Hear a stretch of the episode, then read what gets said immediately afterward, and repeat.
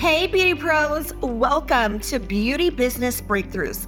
My name is Shara, your guide to success in the beauty industry. In each episode, I'm going to be sharing my tips, tricks, and real life experiences. Plus, we'll bring in industry experts to drop their game changing advice. Whether you're a seasoned pro or just starting out, get ready for practical insights that will elevate your beauty business. Let's dive in. Awesome. So, thank you all for joining us today with Beauty Business Breakthroughs. I have the pleasure of interviewing Sally, and she is going to join us today. Sally, thank you again for joining. Can you tell us a little bit about yourself, what you do, where your expertise is? I appreciate you having me. Thank you. I am a real estate investor and I started when my mom got sick back in 2018. In 2019, I was still working full time and I wholesaled seven properties, paid off all my debt. I'm thinking, whoa, I'm excellent, excellent. When I went to go do my taxes for 2019, all of a sudden I went up to a 24% tax rate and I had to get on a payment plan with the IRS. I was devastated. People in my real estate group thought, hey, I'm, I'm this great real estate investor. And now I've got this big, huge red L on my forehead saying, yikes. In my national real estate group, a gentleman named Garrett Gunderson wrote a book called What the Rockefellers Do. I had a paperback copy of the book and I researched the Rockefellers Trust. It's called The Office. It's seven generations old. It has almost 400 people under the same EIN or employee identification number, the tax ID number. Yes. I started my quest. I found a private law firm in Texas that has a 72 year old pat copywritten on the trust. I became a client and started teaching in my real estate mastermind group, doing fantastic. And then in 2022, I started my own company because besides helping investors, the trust will also help 1099 income earners and investors save uh, federal taxes year after year, generation after generation. It's an amazing thing that the Barron families, the Rockefellers, the DuPonts, the Carnegies, and the Kennedys put into the tax code back in February of 1913. Wow. So this has been around for years, and yet it's something that only the elite, you know, know about, right? And so you were able to obtain that information and then kind of be able to help other investors and business owners, contractors, like you said, be able to reap those same benefits that these, you know, elite, you know, they tell us about it, that we know that there's stuff that's out there that they're doing, but they don't really dig in and advise us on what they're doing and how to do it. So, on an average, you said that investors and 1099 contractors, I'm assuming business owners as well, they're able to save year after year. What is an average tax percentage that they're able to save? Now, there's two different trusts. There's the business trust for 1099 income earners and business owners, and then there's okay. the beneficial trust for investors. Uh, okay. Just to give you an idea, a tax brackets go from 10% up to 37%, uh, depending on how much taxes you save. With the business trust, I can legally say someone will save at least 70% on their federal taxes, federal income taxes year after year, generation after generation. You're in California, is that correct? Correct. And so when you refer to the 10 to 37, I just want to make sure that our followers and our, our listeners are aware you're referring to the federal tax rates, correct? Correct. And if you get everything in the trust, like let's say you're going to have to go to the DMV, put your vehicles into the trust, everything else, but you can also save state income taxes too. So, okay, not making fun of Californians, but right. Illinois, New Jersey, New York, y'all have high state taxes too, unfortunately. We really do. We really do. But, you know, it's a give and take side note. Like when you compare it to Texas, you know, they don't have state income tax. However, their real estate state taxes are extremely high in comparison to what we pay here. So, like I said, it's a, it's a give and take. So, the 10 to, to 37% is what the tax rates are and you know for the federal and you said they can save somewhere upwards of like 70% of that tax 70, by utilizing this trust correct before they take their deductibles so you'll still take the deductibles and most of my clients are between 90 to 95%. You never want to be pay nothing. A certain president got in trouble for that. So Right. personally, in 2022, I saved 92% on my 1099 income. I was happy to pay 8%. That to me, that was a huge savings. Really? Yes. That's amazing because even with providing services, you know, to individuals in the beauty service industry, I was making upwards of, you know, six figures. And that was just part time. Thank you. So I was making upwards of eight to ten thousand dollars a month working part time, but I also had a full time job, right? Which was your typical W two wage earner. But once I got into the academy side of things and teaching the courses and everything, now I'm in the one to two million dollar range of of earning income, which is great. I think most people, that's like a goal until you file your taxes, and then you're like, um, you know. And so, knowing that there are these possibilities to be able to save when it comes to the taxes and whatnot is a great thing. So, what is kind of the minimum requirements for somebody who, you know, would be in that business trust? Great question. Unfortunately, I can't help W 2 income earners with what they deal with. In my real estate group, just give you an idea, five nurses and six teachers who are real estate investors have the trust. One of my teachers has seven Airbnbs. So she's hmm. saving money that way, but she just retired from teaching. I can't help her with her pension. Right. But if you are business owner or 1099 income earner, I hate to put like a limit on it, but I say Right. you should be at least seventy-five thousand dollars because the first year you'll only be saving about eleven thousand to thirteen thousand dollars a year. So it'll take you two years. The trust is expensive. This t- trust is twenty thousand dollars one-time payment, but it leaves a legacy for generation after generation and saves you taxes year after year. So that's why I put save Right. seventy-five thousand dollars. Right, right, right. No, and that makes sense, you know, and you say only, of course, everything is relative, but when you are looking at, okay, this is a one time investment of $20,000. However, it's going to take you two years approximately, depending on your income and the amount of money that you're saving to recoup that cost, right? And then from then on, it's all profit essentially. Profit, you spend the So money any which way you like. So if you want to pay off That- phone, if you want to buy a new car, you'll start another business or anything, it's your money to do with what you like. Right. Now, my question would be to just clarify. So when you speak of 75,000, of course, being, you know, a rough estimate because that's kind of be your your make it or break it line. Are you referring to gross income Yes. or net income? Okay, perfect. Gross income. So businesses that are grossing roughly $75,000 a year, they, that's kind of where they will reap the most benefits. And then anything upwards of that. The more money that you're making gross per year as a business, the more money that you're essentially saving.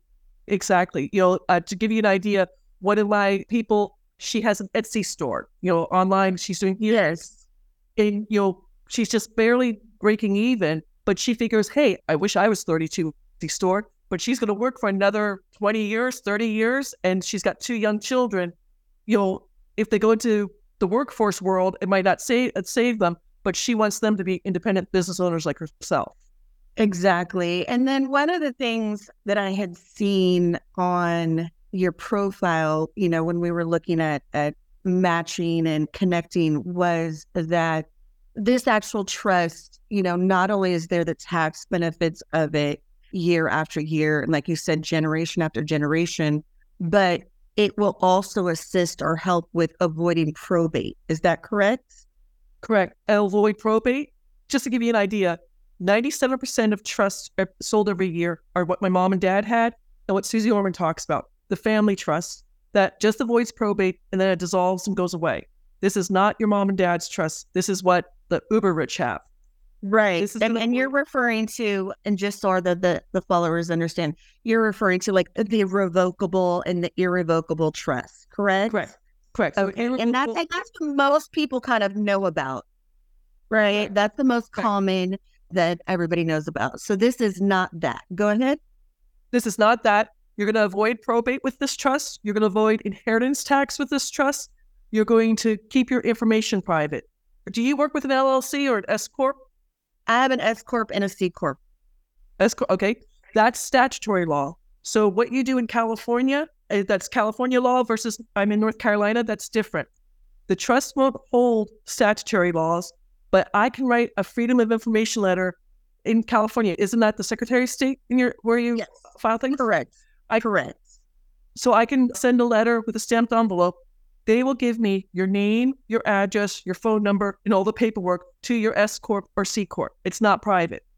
Right. Eighty percent of all LLCs are pierced, are sued every single year. So it's not keeping you private. With. Smith Trust, uh, it keeps you information completely private. It also keeps the old adage from Nelson Rockefeller: own nothing, control everything. So you, as an individual, you're worth nothing. So if someone sues you, that just goes away as a frivolous lawsuit. They can't get your assets that are in the trust.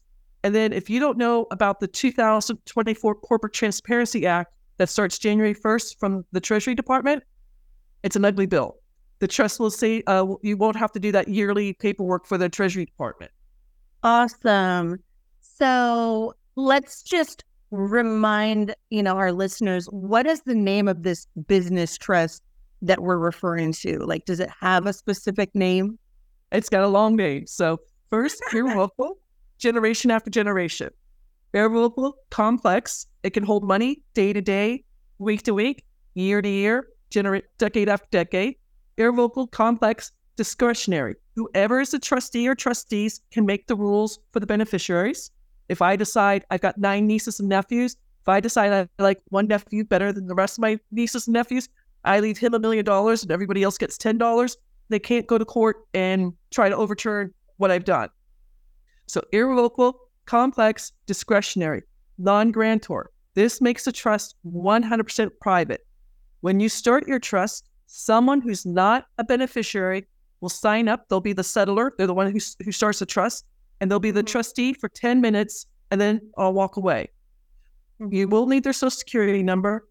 If you can't find someone, either myself or someone at the law firm will do it for you free of charge. And then that makes it that um, it that how my parents' trust dissolved when they both pass away. This makes it completely private. And then the last issue is the spendthrift trust. It has been in front of the U.S. Supreme Court twice. Both Mhm. times the Supreme Court has favored with the spendthrift trust, and there's I've got two pages of case law I can give to people saying how this is in the IRS tax code.